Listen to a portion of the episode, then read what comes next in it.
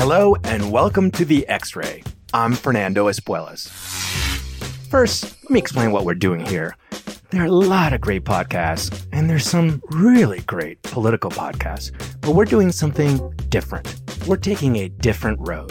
We're taking a fresh look at our political system. Introducing The X Ray, a new political podcast about political power. Who wants it, who wills it, and why? A penetrating analysis of the biggest issues facing American politics. Interviews with power players, conversations with politicos, experts, and national journalists. And a special segment called X Ray Vision, a fun exploration of the real person behind the political title.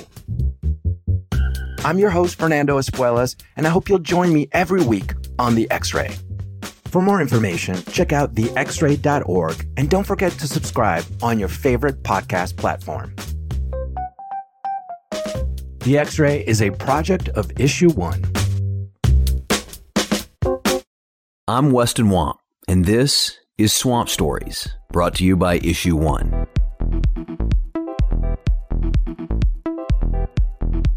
When you get elected to Congress, there's about a two month gap between Election Day and your swearing in in early January. And for a lot of reasons, this is an unusual time of transition. For one, officially, there's a week right in the middle called Orientation Week. The halls of the U.S. Capitol feel a bit like high school this week. Returning congressmen strut with the confidence of seniors, while newly elected members seem like eager freshmen. We've all been campaigning, we all have ideas, our districts have sent us, and where are the bathrooms? Orientation Week is really a gray area for the American public. It's almost completely undocumented. But if you grew up around Congress like I did, you know that it's pretty important in the education of an incoming member of Congress and their family. It's during that week that the humbling reality sets in. You're about to serve in the same halls as Abraham Lincoln and John F. Kennedy. But at the exact same time, incoming members are confronted with and asked to keep one of Washington's most bizarre and corrupt secrets. Not long after being sworn in, Alexandria Ocasio Cortez let the secret slip in an interview and put herself in a very small category of members of Congress, including White House Chief of Staff Mick Mulvaney, to call out this devious practice inside the Beltway. The one question that everyone kept asking was, What committee do you want to be on? What committee do you want to be on? And I literally had just gotten elected. And I remember thinking, wow, why is this the question? And I spent one day in DC and I met with some folks. And it wasn't until like the very end of the day that I was told, well, you know, if you want a good committee, you, you got to raise funds. This is episode two Extorting the People's House.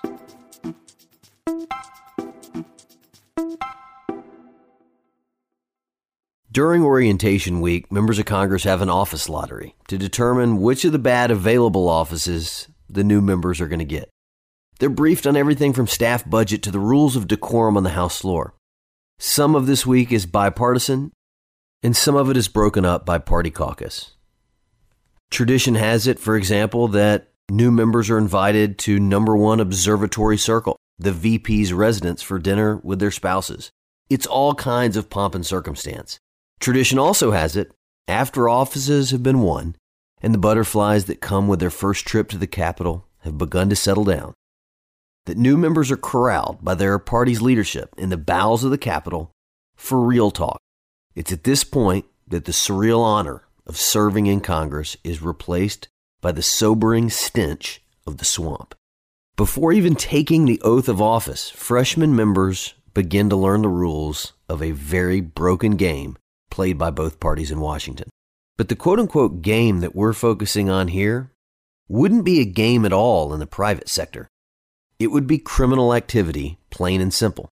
I know that's a big claim, but consider this. The secret of the swamp that I'm about to explain to you is rarely, if ever, acknowledged publicly by sitting members of either party. Why is that? Well, Extortion in its worst form is when one group has such leverage that people in the know who aren't even being extorted are still fearful of what might happen if they say anything. And that's the case here. This tradition isn't partisan.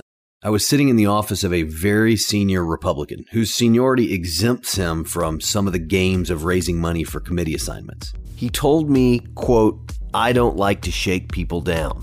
And when I asked him specifically about the tradition that members first learn about during orientation week, he said, quote, that's an indictment waiting to happen. My name is Michael Beckel. I'm the research manager at Issue 1 in Washington, D.C. Prior to joining Issue 1, I worked as a reporter for about a decade, focused mostly on tracking money in politics.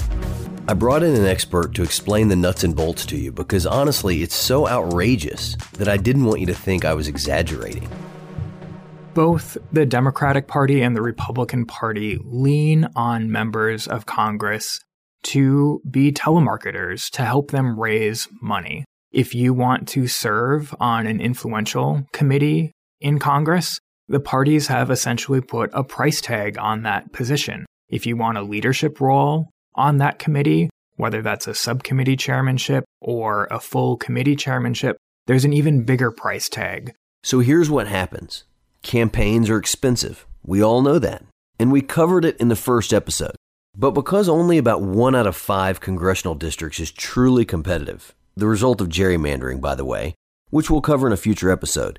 Campaigns in those 20% of districts become ridiculously expensive, and those races are the primary targets of the NRCC and the DCCC, the Republican and Democratic congressional committees that seek to keep their party in power. That's their job, plain and simple. With fewer districts that are really in play and those races being even more expensive, it's created an arms race of sorts between Democrats and Republicans, these two big national organizations. So, how were these groups going to raise money? As time went on and the pace of politics picked up, leaders really wanted to raise as much money as they could. That was 20 year California Congressman Vic Fazio, who was the chairman of the DCCC in the early 90s when a lot of folks say that this practice, or tradition, depending on how you look at it, began in Washington. After leaving Congress, Fazio became one of Washington's most powerful and influential lobbyists. But he also became a reasonable voice on needed reforms in the Congress. And he agreed to sit down with me to tell me how he remembers all of this getting started. I think Newt was particularly focused on a new system that he put in place, which was term limits for chairmen. So you'd only get to serve three terms. You see, members of Congress value nothing more than their committee assignment. Speaker Newt Gingrich got that. The competition, particularly on the Democratic side, changed everything. When Democrats lost the majority in 94, the ability to raise money became much, much more limited. And so it was uh, important at the time to get more money from members of, of the House Democratic Caucus. Uh, and often it would be seen as related to the committees that they served on because every committee is not equal in terms of their uh, ties to special interests, the importance to various elements of the business community, what have you. You see, Fazio contends that even though Democrats might have originated the tradition, that it was actually new Speaker Newt Gingrich that threw fuel on the fire, possibly inadvertently, by putting term limits on committee chairs so that every six years you would have a powerful committee chairmanship available to the best fundraiser. As time went on, on the R side, the competition frequently every three terms, you know, a turnover would occur. The chairman would move to another committee, or maybe they'd give him a two or maybe four year extension but it became much more um, a money chase. Even worse, most members of Congress hate this. It makes the job not the one they signed up for, but all about fundraising. They're already having to raise money for their own reelection back home, but now they've got an enormous amount of money that has to be raised specifically for their party's congressional committee. Depending on who you talk to, you're either going to hear this referred to as party dues or dialing for dollars. We'll be right back after this short break. Hey everyone, it's Weston Wamp here. If you've been listening to Swamp Stories, then you've met a host of characters politicians, experts, and advocates, all talking about our broken political system. That's why we're also excited to announce that we're part of the launch of a brand new network of podcasts called The Democracy Group. Eight podcasts have come together as part of this network with a unique take on democracy, civic education, and civil discourse. You'll hear from the Niskanen Center, Democracy Works, the German Marshall Fund, the McCain Institute, and other independent podcasts who are all united behind making democracy work better for everyone. You can visit democracygroup.org to learn more about the show, sign up for the newsletter to receive the latest episodes, news, and curated playlists right in your inbox. You can also follow the Democracy Group on Facebook, Twitter, and Instagram. We're back. The questionable legalities of all of this has really caused this to be a bit like members of Congress behaving like they're telemarketers. One of my favorite members of Congress is four term Republican Ted Yoho from Florida. He's the epitome of a citizen legislator. He was a large animal veterinarian who got elected in a big rural Florida district. And he just calls them like he sees them. And nobody's been more outspoken on this subject than Congressman Yoho. The NRCC should hire professional fundraisers. Let them set up events. Let a member show up there if, if they want to.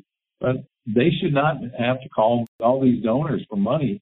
And it's a lot of times it's calling off of their donor list and people you don't even know. So you're cold calling. And it's, it's, to me, it's just a waste of time and it's degrading to the position that we're in. I think there's too much emphasis put on money versus the legislation. In our conversation, Yoho pulled the curtain back a little bit to reveal just how much time some members of Congress spend raising money for the parties. I don't do the dialing for dollars over at the NRCC. I would be a, a, a UFO if I went over there. You know, they wouldn't know who I was. And I just says I'm not. That's not my role as a congressman. And I see too many of these people spending 10 to 20 hours a week going over there to raise funds for the NRCC. Hang on. When Congressman Yoho says over there, what's he talking about? Over at the NRCC. Well, let's bring back Michael Beckel to explain what's going on here. Right now, members of Congress cannot raise money in their own offices. They can't be mixing that business of campaigning with their official businesses but they walk across the street to buildings that are operated by the political party to sit in these little almost cubicle farms where you've got little rooms with a binder full of names and a staffer helping you make call after call after call asking people to give money to the party to help the party and that counts towards your ability to be seen as a team player. While the vast majority of members of Congress won't go on the record about any of this, some of Congressman Yoho's allies on the Freedom Caucus are the notable exceptions. Though part of their objection is about how the party spends the money. Here's White House Chief of Staff Mick Mulvaney talking to a local TV news station in South Carolina. Congressman Mick Mulvaney and other members of the Freedom Caucus are convinced the National Republican Congressional Committee is only spending money to help the more moderate Republicans get elected, so they will not be paying their dues. Mine are several hundred thousand dollars a year. Many of us have made a principal decision not to sort of, you know, feed the hand that fights us. What Mulvaney says right there is virtually identical to what AOC said in a follow up part of the interview that we played at the very beginning. And I was like, oh, but I, I am raising funds. And they're like, oh, no, no, no, to, you know, the, the, the D trip. And I was like, oh, uh, but I had just gone through this year with, where at the time the D trip had gone against other progressive candidates. And I was like, okay, well, I remember leaving that and I'm like, well, I'm going to get put on some terrible committee. and this, in and of itself, is a teachable moment. Because let's be honest, a lot of the anti corruption crowd, and just a lot of people in general, thumb their nose at the Freedom Caucus. But as you're hearing, the old adage is true politics makes strange bedfellows. Here's the progressive wing of the Democratic Party and the conservative wing of the Republican Party agreeing on something. Next up, Freedom Caucus member, Colorado Congressman, and former prosecutor Ken Buck the way you earn those uh, dues, the way you raise that money, is you have uh, events in Washington D.C. You have receptions, and uh, the the lobbyists uh, representing special interests come to those receptions and uh, donate money to you. Now, if you don't vote with the lobbyists, lobbyists don't show up to to those receptions. So it's a way to coerce members by having outrageous dues of $850,000 or 1.2 million. It's a way to coerce members to vote as uh, lobbyists and special interests want you to vote. Congressman Buck gives some helpful insights into Washington's fundraising culture. and even how the nightlife is dictated by the way that lobbyists and congressmen and their staffs interact with the goal being raising money. But at the end of the day, there's a nuance to this dues process that I don't want you to miss. And it's the part that I find the most concerning having grown up around the process. And if you're familiar with the founding fathers' absolute obsession with corruption, then the element of members of Congress being turned into professional fundraisers that is the most concerning is this. First, members of Congress have to raise money for the political parties to get the committee assignment they need to do their jobs, to best serve their constituents. Second, because you're raising money on behalf of the party, they can ask special interest lobbyists to give even more than is allowed for their own campaigns. Because it's to the party, it's a whole new ask and a whole new check that can be tens of thousands of dollars. If we take a step back, one of the reasons that money in politics matters to begin with is the perception or the reality of corruption. And it's the reason that we have limits, that any individual can only give a certain amount of money. And the Supreme Court has upheld these limits because they give a, a you know reasonable degree of confidence that members of Congress aren't being completely bought off by one single donor. And for the time being, and it changes every couple years, that number is $2,800 per person per election. So that's $5,600 per election cycle. But the game that's been designed by the NRCC and the DCCC allows members of Congress, in order to meet their dues levels to stay in good standing on their committee, to raise money in much, much larger quantities because individuals can give the national party committees tens of thousands of dollars. And so the way this works is that members of Congress, I liken it to having a monkey on their back because they've got to raise this certain amount of money. And the way they're going to get that monkey off their back is to make asks, financial asks, as big as they possibly can while being within the letter of the law. And so the NRCC or the DCCC will host these massive banquet dinners and they'll tell members of Congress you can sell tables for $25,000 and with that contribution they can get their picture taken with the speaker, the majority leader, the minority leader, depending on the circumstances of the party at that time. It's like a celebrity red carpet type of event within the Washington political world. And it's all designed so that members of Congress can call donors back home who almost always have a specific interest in the committee that the member of Congress serves on, and they get to ask for 10 times or even more money than they normally can ask for. And that's why I think the outrage that's justified on this issue shouldn't miss the nuance that members of Congress are now raising more money, larger amounts of money from mega donors than they're ever allowed or supposed to be allowed to do. So while I had Congressman Yoho on the phone, I had to ask if he agrees that we're leaving members of Congress with a huge vulnerability. No, I agree 100% with you because, you know, if you get a donor that puts in that kind of money, what kind of obligations is implied there? And the role of the legislator is to be working on legislation. I'm almost certain that the biggest concern here, because I've seen it play out myself, is the question of why are we allowing members of Congress to raise giant amounts of money from donors who almost always have a specific interest in their district or on the committee that they serve on? Surely people see the conflict of interest here. Now, if we could just get every member of Congress to speak up like Ted Yoho, we might be able to fix this thing pretty quickly. I don't doubt at all that by this point you're growing cynical because you think this will never change. It's just one of the things that makes Washington the swamp. And I don't blame you, but I'm telling you, I've had so many conversations with members of Congress who feel trapped that I think with some public pressure, this could change. So now to the question of how do you fix it? Obviously, you've got rank and file members of Congress who do not enjoy fundraising. They didn't sign up to be professional fundraisers. So at some point, the critical mass simply could exist to change this. But how does that work exactly?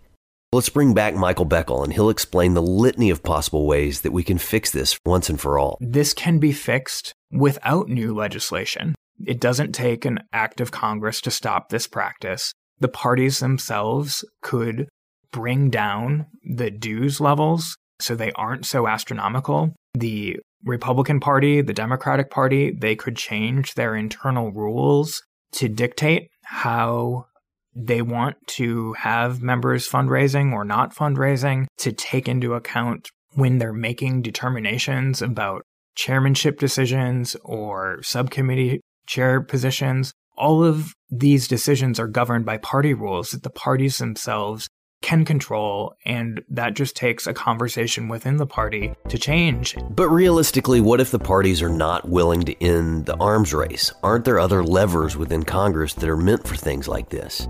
How do you deal with clearly unethical behavior?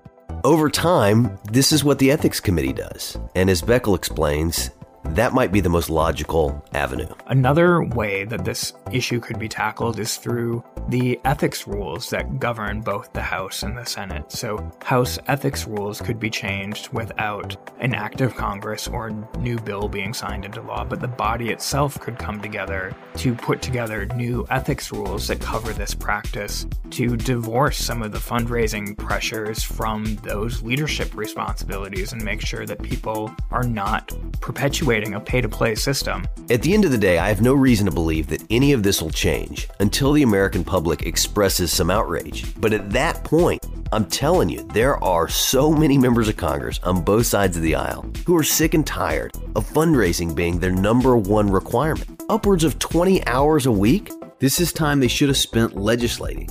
I think all that has to happen here, because the incentives are already aligned, is for members of Congress to hear that folks back home have heard about how the game is played, and we don't like it any more than they do. What we need here are for rank and file members of Congress to muster the courage to stand up to leadership and say, We hate our jobs. We hate raising money all the time. We came here to do the people's business, just like you did 20 years ago before you were in leadership and the game had played to your advantage. Next week, you'll hear a story you'd expect about a member of Congress going to jail for spending campaign money on stuff for himself. But what you might not expect is how members of Congress are still doing the same thing today, but legally.